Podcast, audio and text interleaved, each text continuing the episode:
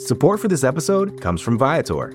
Experiences are what people love the most about travel. That's why Viator has over three hundred thousand bookable experiences, so there's always something for everyone. They offer everything from simple tours to extreme adventures. Plus, Viator's travel experiences have millions of real traveler reviews, so you have the information you need to book the best activities for your trip. Download the Viator app now and use code Viator ten for ten percent off your first booking in the app. One app, over three hundred thousand travel experiences you'll remember. Do more with Viator. The following segment is from Monday, Football Monday, on the S B Nation N F L Show, where we're discussing your favorite team. Subscribe to the S B Nation N F L Show to make sure you don't miss conversations like this one. Boys, I think it's kind of interesting, poetic, maybe cosmically aligned. In case you think this was Ben Roethlisberger's last game of his career, it might have been Philip Rivers' last game of his N F L career. They both obviously part of that famed two thousand four draft class. Three, arguably, I don't think it's arguably, the best three quarterbacks from the two thousand eighteen draft class all got their first playoff wins this week in the wild card round. Baker Mayfield, obviously, we're uh, going to get to, uh, you know, what Lamar Jackson did in a little bit with our friend from Baltimore beat down. But Josh Allen beat down the Indianapolis Colts. Pete Swe- uh, the Indianapolis Colts, Pete Sweeney. You have been doubting the Bills, and they went and shut you up.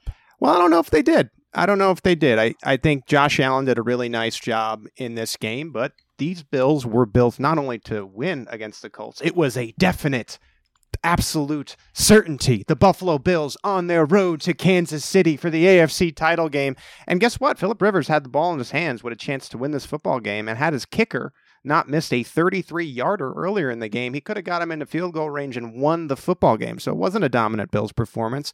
And the Indianapolis Colts did a really nice job, I think, stopping the run. The Bills not being able to run the football and win, that is over. That period of the postseason for them is now over because they're facing a Baltimore Ravens team who can run the football, can win the game, and they're facing a quarterback that's going to beat them if they can't run uh, the ball. The Moss and Singletary combined for just forty-two Uh, yards on ten carries, and had it not been for Allen and his play, who knows how this game goes.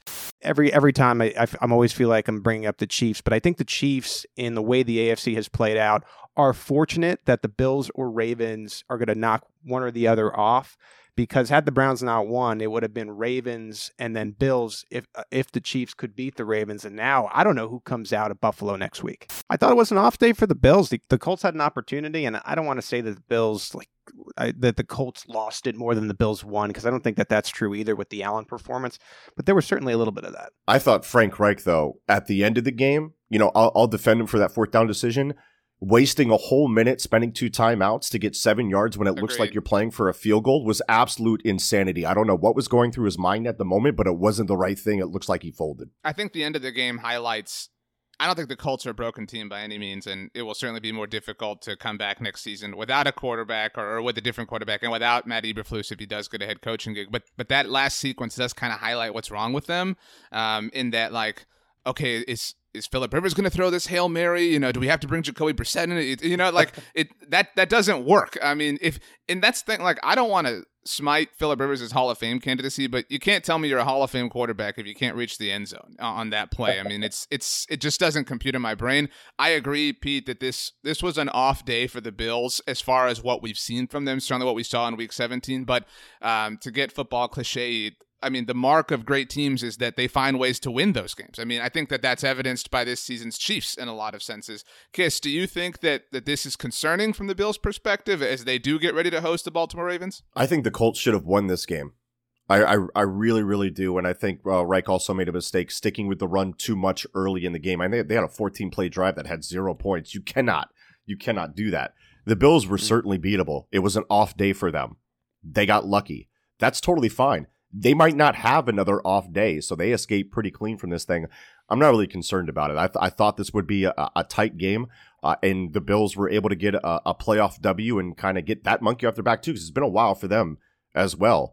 And now they got a little more playoff experience. They understand what it's like. I- I'm not concerned at all that this was tight, and uh, I-, I think we see more of the Bills that we're used to moving forward as the slate gets tougher. The Bills will finally get to play a playoff game in primetime, as they will host the Baltimore Ravens in the divisional round, a nighttime playoff game in Orchard Park on Saturday night. It is going to be electric. Let's talk about those Baltimore Ravens. Pete, we're going to hear. Make sure you don't miss our next conversation by subscribing to the S B Nation N F L Show wherever you get your podcasts.